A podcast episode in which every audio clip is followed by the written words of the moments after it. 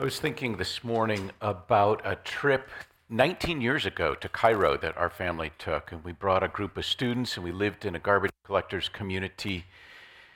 Uh, Betsy and Christian have been in that community. It's a fairly intense place. And for the last couple weeks of the trip, I didn't sleep.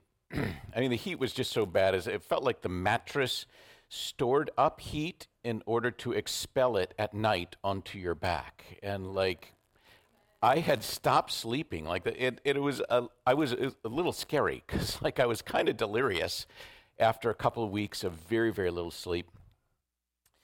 And uh, this was around the time we are going to debrief the students, and I was going to call them to consider relocating to places like this, just as agents of change, just as a way to express worship is being in these locations and and trusting God to bring about goodness and shalom through your being there. And I was really having trouble um, considering making that challenge because in this community, people were quite content. and it was, it was a fairly intense place to be, and people were like okay there. There's a kind of equanimity, a kind of peacefulness that often occurs in desperate situations. Part of it may be coping, part of it may be grace. But was I really in a place of wanting to call people to come and be agents of change in this place when there's contentment here? So, in my delirium, I'm laying down, middle of the day, uh, before going to debriefing to kind of make this call to these students. And I'm fading in and out of consciousness, kind of. And in my state of in betweenness, I see the dung truck. Now, you could smell the dung truck before you saw the dung truck in the heat of Cairo. This was a truck that came to people's homes, just brick structures, basic brick structures. People raised animals in their home. And so the dung truck came, and these guys would have these wicker baskets, and they would scoop up the dung inside the living quarters where people were and take it and dump it on the dung truck. It was a pretty uh, awful job to have. But the, the community actually collected the garbage of Cairo. So the dung truck guys were, uh, had an even more difficult job than those who lived in the garbage collectors community. And in my delirium, I saw the dung truck and I saw my three kids, Hannah, Philip, and Laura, and kind of around Finn and Jane's age. And they were sitting on top of the pile of dung in the dung truck. It was a really disturbing image in, in my in between state. And they looked so peaceful and so content. And I heard God's voice Are you content? As their dad. Are you okay with this? And it gave me this perspective that I needed um, that people, even myself, can get content with dung like can just become okay with that when the heart of God is to see something more. And so that was this experience that was just profound that I found in my experience. Um, as you're out of your comfort zone, there is a way in which you dial into the frequency of the Spirit that I don't always get when I'm in the routine of the day. Something about being displaced about being on the road gives us a frequency that allows us to dial into God. So, the idea of being out of your comfort zone is this place for meeting with God shows up in Scripture. I mean, the Exodus, that's where the, the law is solidified during this place of intense displacement. They're in the desert, they're wandering. And then, of course, exile, super displaced in the land of their conquerors. That's where the, the collection of scriptures come together and the, the prophets. So, Jesus teaching on the road, constantly on the move, and you find these powerful moments for the disciples and for Jesus to do this teaching in this state of on the move and being displaced. Well, we're starting a series where we're looking at two chapters of one of the Gospels, Luke. The chapters are 9 and 10. If you've got your Bibles, you can kind of look at those couple of chapters. It's a pretty interesting um, pair of chapters. So they're they're kind of moving from this place where Capernaum is the home base and they're going out in Galilee and hanging out in those spaces to this itinerant thing. They're they're going to Jerusalem in this. And so there's lots and lots of stuff happening in these um, couple of chapters. So, just as an overview, um, I've paired some of these. I'm looking at the sending of the 12 in Luke 9 and the sending of the 70 or the 72, depending on your translation, in uh, 10. And next week, uh, Mark Gentry is going to teach on Peter's confession and Herod's perplexity. So you, you see these sort of pairs. Who is Jesus? Well, Peter's got his confession, and Herod's got his questions. There's the feeding of the 5,000, July 25th. Cost of discipleship is in here, August 8th. Healing of a boy, and who will be the greatest? You know, these kids come up as these pairs of, like, oh, here's this interesting perspective on children and their relationship with the with the kingdom of God.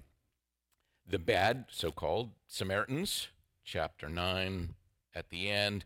The good Samaritans, end of chapter 10. You know, Martha and Mary.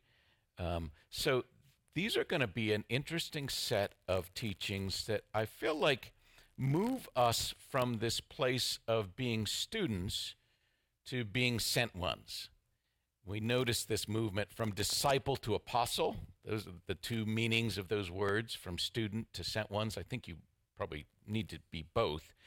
But this pair of chapters captures some of that transition as they've been studying under Jesus and now they're moving out as sent ones to be part of this expanding kingdom.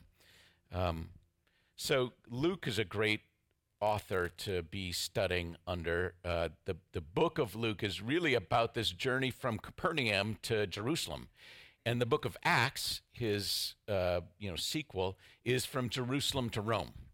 So Luke is like in this pair of books going from Galilee to Jerusalem, from Jerusalem to Rome, and you're seeing this expansion of the kingdom of God, the nation of God, throughout Luke's travel log. It would make sense, I suppose. Paul picks Luke up on his second missionary journey, and we know this because uh, as Paul can't get into Bithynia or Asia, you know, he's having the Spirit of Jesus, and the Spirit's not letting him go. He, he turns around, and just before going to Philippi, the uh, the pronoun switches to we, and so we know that the author is now traveling with Paul and these two must have developed quite a bond because near the end of his life, Paul is writing to the Colossians, like, everybody's abandoned me except for Luke. Luke is stuck with me. So you get this guy, this Gentile um, doctor, that uh, Paul refers to him as the good doctor, the beloved doctor. So he's a doctor, he's a Gentile, he's traveling with Paul. And, and when Luke does his investigation about Jesus, he interviews folk, but he sees these stories and writes down these stories from his Gentile perspective. So we get this kind of interesting window on the life of Jesus um, through this Gentile doctor. It, we kind of see some doctory stuff. Notices Peter's mother in law healing, like she had a high fever. He, he qualifies, like he doesn't give us a temperature, but like he knows, and he, he describes a healing, a man with dropsy, like he gives his condition. So Luke notices some of these details as he's uh, listening to these eyewitness accounts and writing down this story about Jesus. Uh, interestingly enough, you know, the woman who had the issue of blood, one of the other gospel writers says, she went to all these doctors and they only made it worse. He leaves that part out. So, you know, we know he's probably looking from his own perspective. I don't know that it was the doctors who made this worse. Let's not stretch things too much here.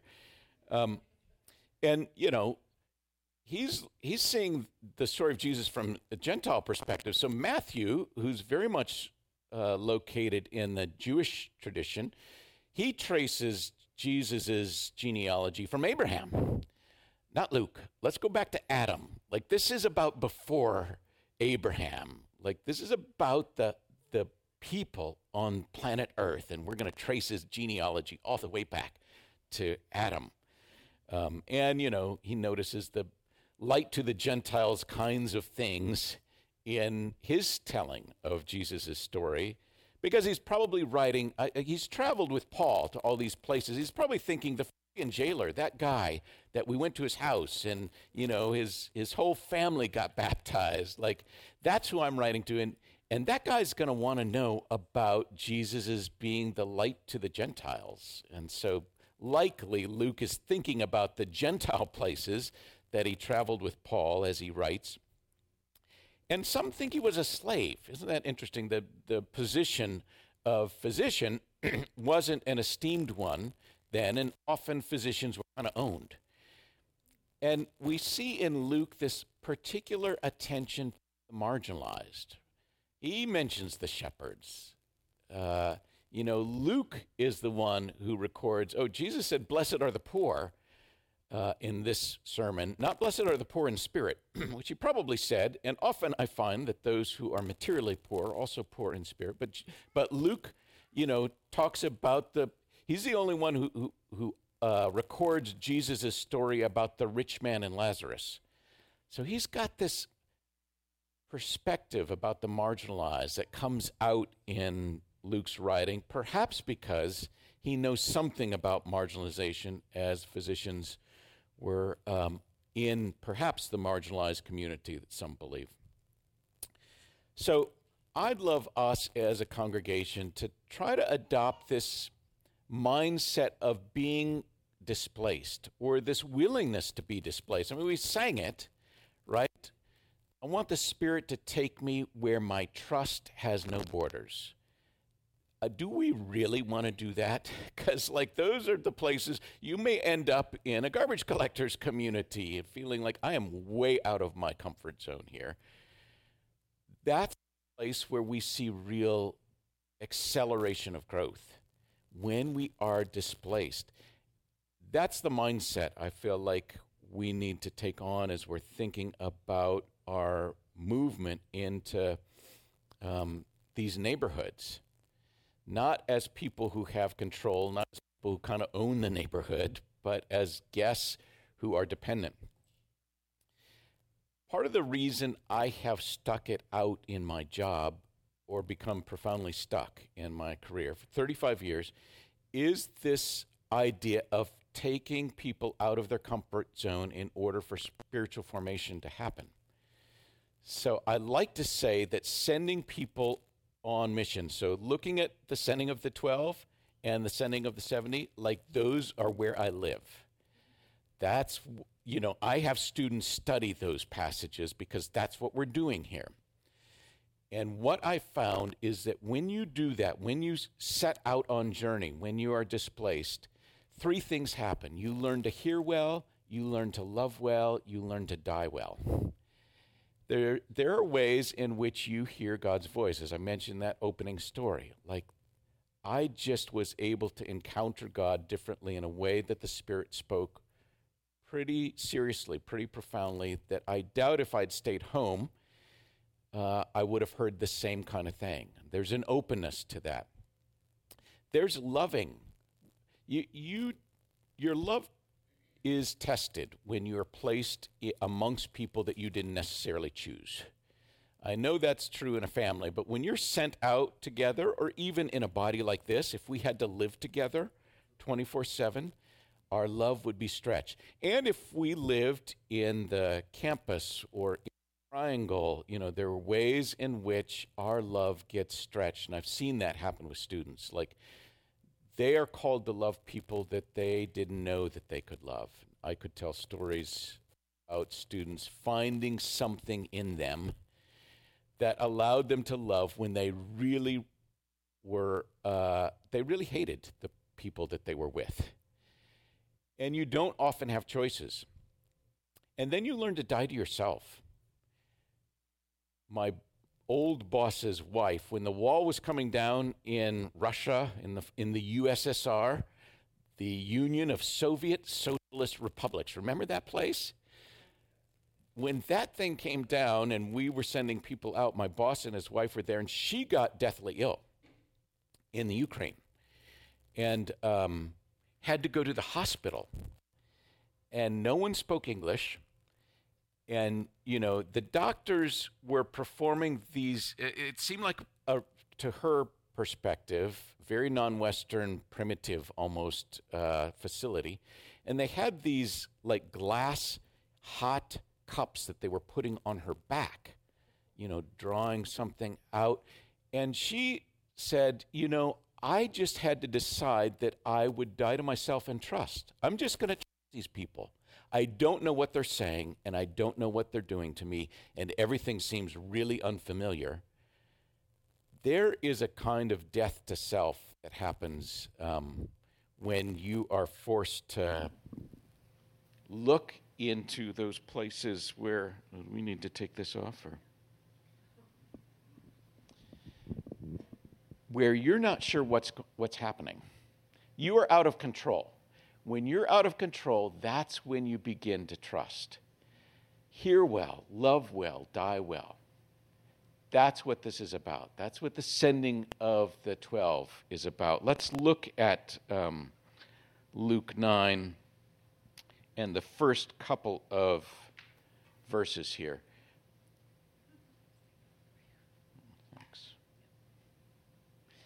When Jesus had called the twelve together, he gave them power and authority to drive out all demons and to cure diseases.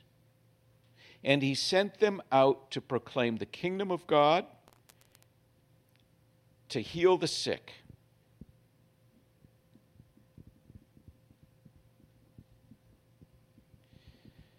So, he confers power and authority. Okay, the, the resurrection hasn't happened. Somehow a cosmic shift has occurred in the universe. Maybe at his baptism, maybe at the you know, refusal of the enemy in the desert, but something has happened where Jesus can confer power and authority over sickness and demons before his resurrection to those who are following him. Fascinating. So these guys now have this authority over principalities and powers and are being sent out in a, a way to bring about greater freedom. 1 John um, 3 8, I don't have it here. You can look it up if you want. It's just a short verse. John says here, the Son of God was revealed for this purpose to destroy the devil's work. I'm giving you guys power and authority to do what I was sent to do, which is to destroy the devil's work, to confront evil. And you now have that ability to do that. Um, he, the healing that they bring, the exorcisms that they bring, are a sign that something has shifted in the universe, of the increase of his government and his shalom. There'll be no end, and it starts now. The kingdom of God is advancing at this point. Now, instead of Jesus doing the advancing, he's conferred power and authority on those who know and love him. And uh, this is before Peter's profession of faith. I don't know that they're Christians yet, so to speak, you know. They've made some decisions to follow this guy. And Jesus is giving them power and authority over um, principalities and power. And he's telling them, preach to people that if they make me their personal Lord and Savior, they'll be saved. That, that's not how I read it. I want you to preach the king. Remember what I taught on the mountain that one time? Someone in the future is going to call it the Sermon on the Mount. I want you to teach that stuff. I want you to proclaim the kingdom of God, the nation of God. You know, they're hearing nation, they're hearing, you know, prime minister, president, and a domain, a realm. I want you to preach about the nation of God and the stuff that makes up the nation. I want you to preach the uh, economics of the nation of God, which Luke knew. You know, the economics of God's nation is centrifugal, it moves out to the margins. The, the economies of the, the kingdoms of this world, you know, gather in like a magnet. I want you to teach those things. Teach the kingdom, those qualities of the kingdom. That's what they were sent to do. Show that there's been a cosmic shift. Principalities and power are now subject to this new king, this new kingdom, and start teaching the principles of this kingdom. That's why the, the, the sort of church or Christianity wasn't called Christianity back. It was called the way. It's about this posture, this, this way of life. Not primarily about this uh, intellectual assent or this, you know, doctrinal basis that you tick a box or this prayer that you pray. It's about a whole way of life. The way. That's what they were called. You know, people of this way this nation, this realm, this economy, this, this uh, political system almost, with a prime minister, Jesus Christ. So that's what they were sent to teach proclaim the kingdom, tell those parables about mustard seed and the leaven. Tell the leaven one. This woman has this little bit of leaven. She works it through this great lump, and it has this massive leavening effect. I want you to teach those things as you go. I often wonder how do I think about proclaiming the kingdom to people who don't yet know Jesus? What would that look like? I know how to lead people into the gospel of salvation. And there's a guy, uh, uh, theologian, uh, Scot McKnight. He says the gospel of salvation is uh, a subset of the gospel of the kingdom. How do we teach that broader gospel of the kingdom without leaving out that invitation. Like, coming under this king is the most amazing thing that you could do. And Christ as victor over our brokenness and over our need for healing and uh, cleansing from sin, our relationship to one another and to God and to the land, like, and to yourself. Like, that's a great invitation. Don't leave that out. But it's, it's bigger. It's about this way, it's about this kingdom. That's what they were sent to, to teach. Let's read on. He told them, Take nothing for the journey no staff, no bag, no bread, no money, no extra shirt. Whatever house you enter, stay there until you leave that town. If people do not welcome you, leave their town Shake the dust off your feet as a testimony against them. So they set out and went from village to village, proclaiming the good news and healing people everywhere. It was a little risky, but we decided I think we should do this with students. So we were in an East Asian country. It's actually not me, but another pair of directors. They studied this passage and then said, okay, the place we're going, the city we're going, is two days away. We're going to send you out in pairs. Now, this was a country where there is, particularly in the rural areas where they were, a culture of hospitality, like in uh, the, you know, Palestine at this time. So there was that expectation, and at least one of them, when we sent them out in pairs, had the language. But we said, empty your credit cards and your wallets.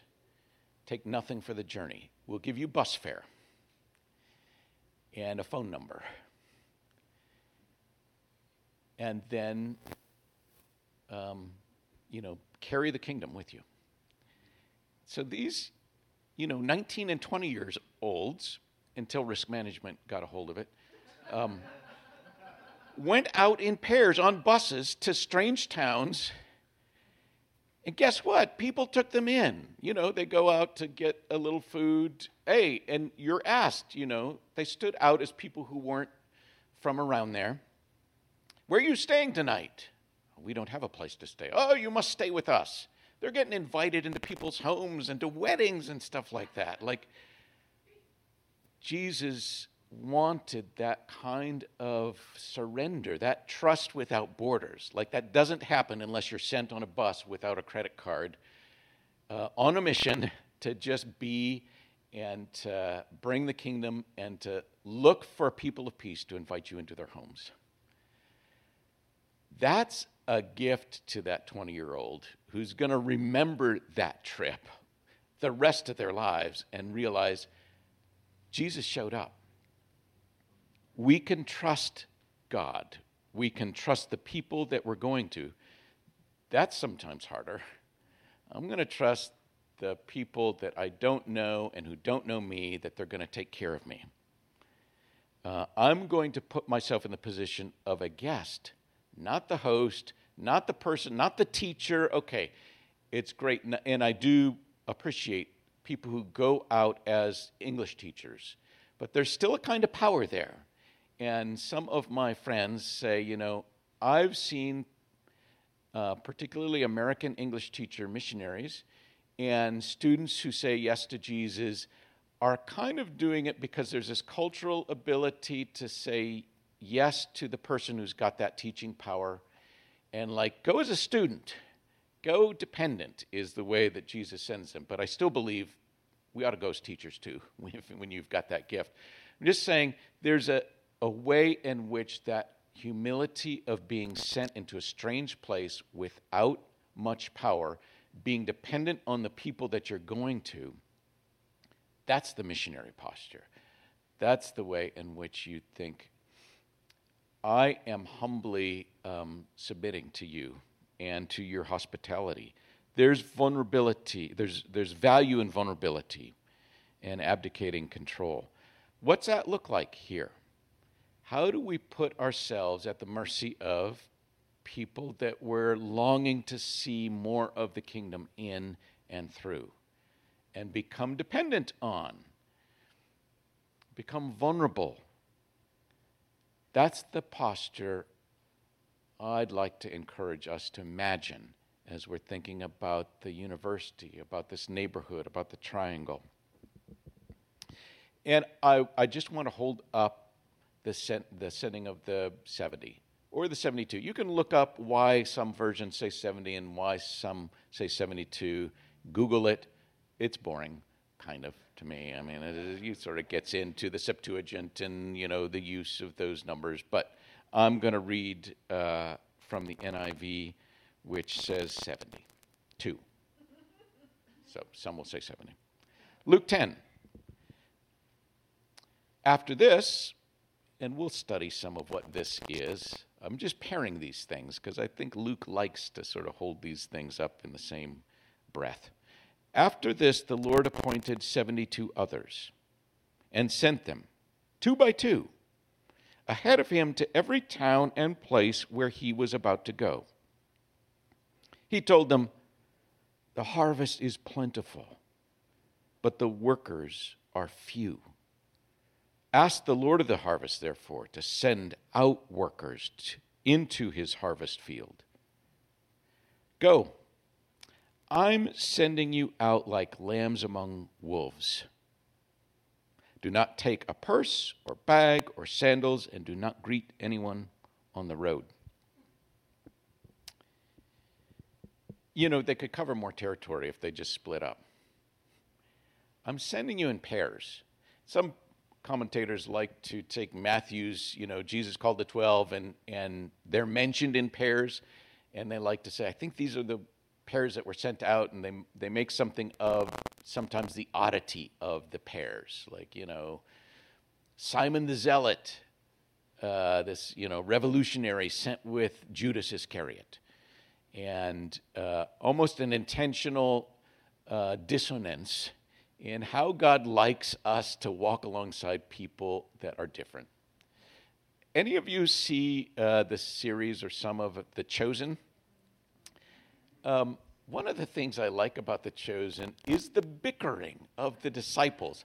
Like, there's just so much contention. And we get that in Scripture, but when you see it played out in the little bickering and backbiting and stuff like that, it's like, oh my gosh, there's something about this being with people that you're just a little bit uncomfortable with and kind of don't like. And yet you're invited to be on mission with them with Jesus, there's a grinding off of the edges, or maybe a growing in grace and understanding that's forced. If it's just the two of you, you're going to have to depend on one another. You're going to have to depend on the people you're going to. And I'm taking away all sorts of stuff, so you're going to have to depend on God too. we need to lose our messianic complex when we're so in control and in power. So easy to have this idea that I am going as the one in charge, as kind of the savior. Uh, Americans are really good at this. Movies, movies are moving away from this, but f- for a long time, if the world is in peril in a movie, the Nigerians never saved the planet it is always the Americans. so we have this mentality, like we're raised with this idea. We take up so much oxygen in the you know world that it's hard to see the, the beauty and power of others. And so to dial back, especially working with young people, like we need to disabuse them of their sense of absolute control and absolute power and greatness in the world and to make them dependent. And that's why it's good sometimes to take those things away, to force us to wake up from the illusion that we've got the goods, that we've got the power. It's so easy to have that attitude in me, like I find it all the time.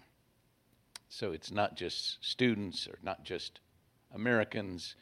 I think a lot of people, you know, have this desire for control or this the sense that they have what other people need. Um, I have a Lakota friend, Eric and I have a Lakota friend, Cortland. He grew up in the Rosebud Reservation, South Dakota. Uh, grandparents were in boarding schools. He said, You know, as I've looked at the history of my people, many of the missionaries came not as guests, they came as sort of owners of the land, uh, conquerors of the land. And that didn't work super well in my community. We were given, Jesus gave power and authority not over the land to conquer it, not over the people, over principalities and powers. He made them dependent. We've got a um, high value of self sufficiency. Not just American, I think uh, Germans, of German heritage, you know, be don't rely on your neighbors. You've got to be self sufficient. You know, the uh, Laura Ingalls Wilder, uh, Paul would always get uncomfortable if he could see the smoke of someone else's chimney somewhere on the horizon. He was too close to people. Need to be sort of totally out there and dependent on yourself. It's just not biblical. We're supposed to be dependent on one another. We're supposed to be dependent on God. Self sufficiency is a sin, it's harmful to your soul. I want to be sufficient without anyone else, without needing anyone else, without even needing God. I'm sufficient all by myself. First of all, that's hyper individualism. And second, it's just wrong. It's just unhealthy for us. It's a lie. You can't be self sufficient. No person is an island. And so, sending out in pairs, I'm taking stuff away. I'm going to teach you dependence. Let's read on from verse 5. When you enter a house, first say, Shalom to this house. If someone who promotes shalom is there, your shalom will rest on them. If not, it'll return to you. Stay there, eating and drinking whatever they give you this is what we like to point out to students who like to define their food, bring their jar of peanut butter, eat whatever they give you. Um, stay there, eating and drinking whatever they give you, for the worker deserves his wages. Do not move around from house to house. When you enter a town and are welcomed, eat what is offered you. Heal the sick who are there and tell them, the kingdom of God has come near to you. But when you enter a town and are not welcomed, go into the streets and say, Even the dust of your town we wipe from our feet as a warning to you. Yet be sure of this the kingdom of God has come near. I tell you, it'll be more bearable on that day for Sodom than for that town.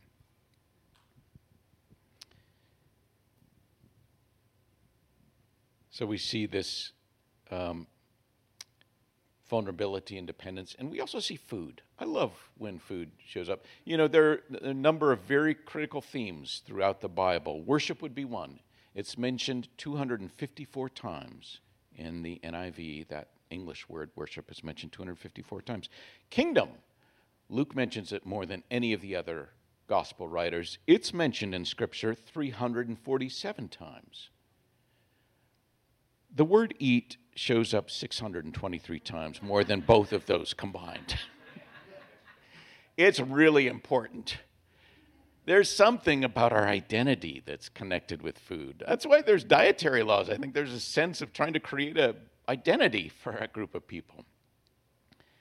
Eat. That's mentioned all over the place. And here we see eat what's put before you.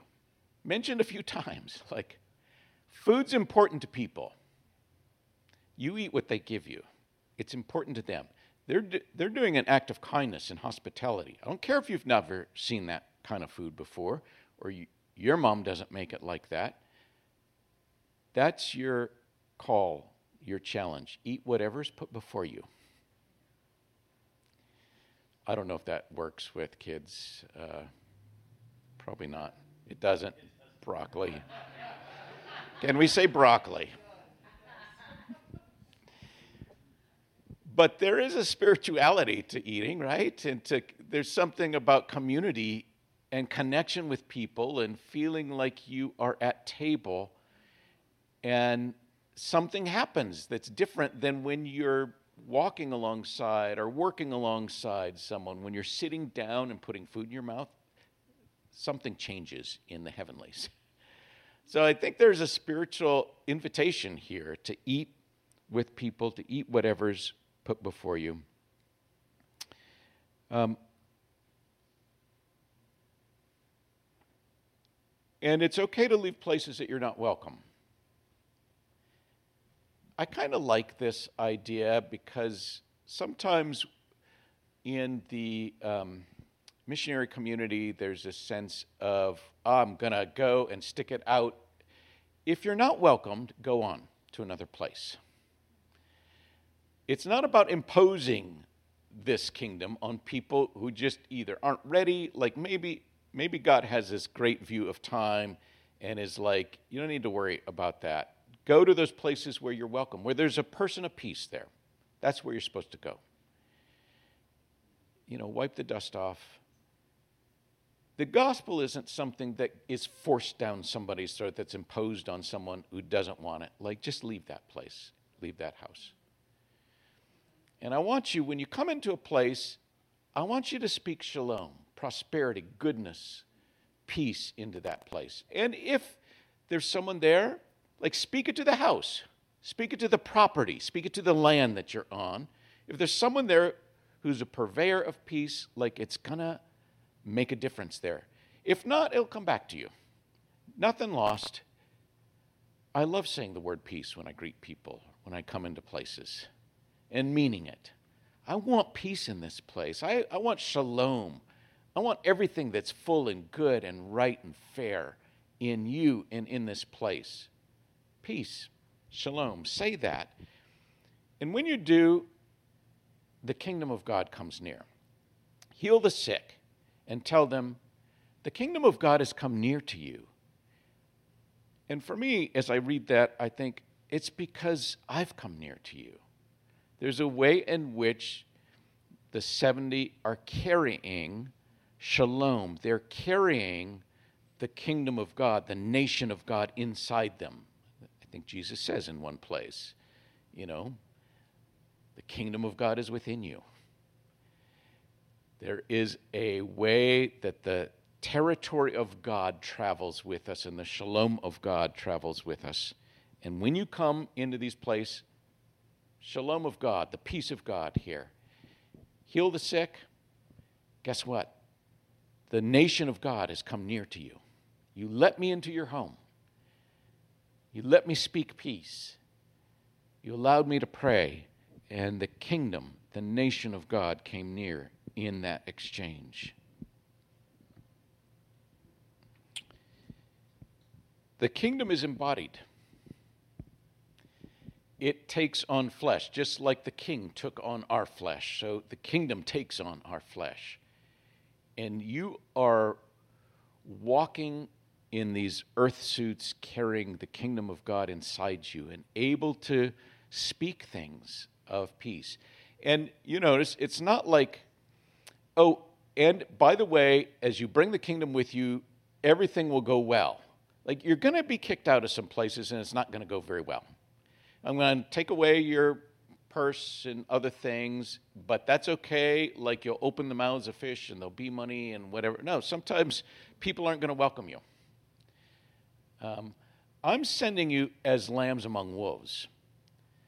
You're going to learn what it looks like when you're really sent out by Jesus, when you're really willing to go uh, where trust is without borders. You're going to learn what it feels like to trust people who don't know God are demon possessed and in need of healing. Like that's how I read that. I'm going to send you out. You're going to cast out demons. You're going to heal people. Oh, by the way, you're going to live with them, and you're going to eat what you're going to live in demon possessed homes uh, amongst people who don't know much about the kingdom, and uh, they're going to be sick. Depend on them. You're you're going to place yourself at their mercy. What's that like? I'm going to put myself at the mercy of a demon possessed person who doesn't know much about the kingdom, and they're going to, I need to trust them to feed me. But I want to tell them about this nation, about this way, about this king and the realm that's traveling inside me and bringing it with me. So, you carry inside yourself the kingdom of God. You carry inside yourself the healing and deliverance of God and the shalom of God, the peace of God. And we are to administer those uh, elements, those charisms, those graces by proclaiming. I do think there's a word part of this. Jesus did a lot of teaching. Go teach the Sermon on the Mount. Go teach about the kingdom. And then tell people the kingdom's come near because you've allowed me to come near to you.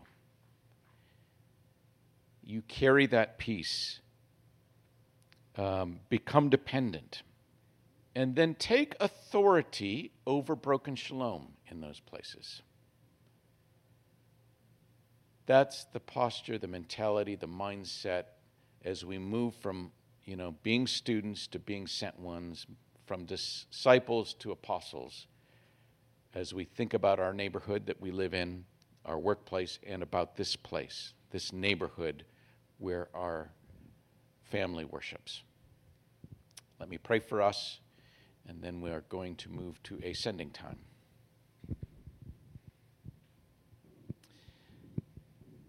Lord, I know I sang. Um, that I want your spirit to lead me where trust is without borders. But honestly, it's scary as I think about well, what if I didn't have a backup plan or recourse? Yeah. Would I, I want to want that. I don't want that right now, but I want to want it. And I know you honor the want to want to prayer. Would you make me want to be dependent and vulnerable and trusting you and trusting my brothers and sisters and trusting the people that you send us to, even those who seem like they're way out there. Build that in us, build that in me. Send us out in Jesus' name.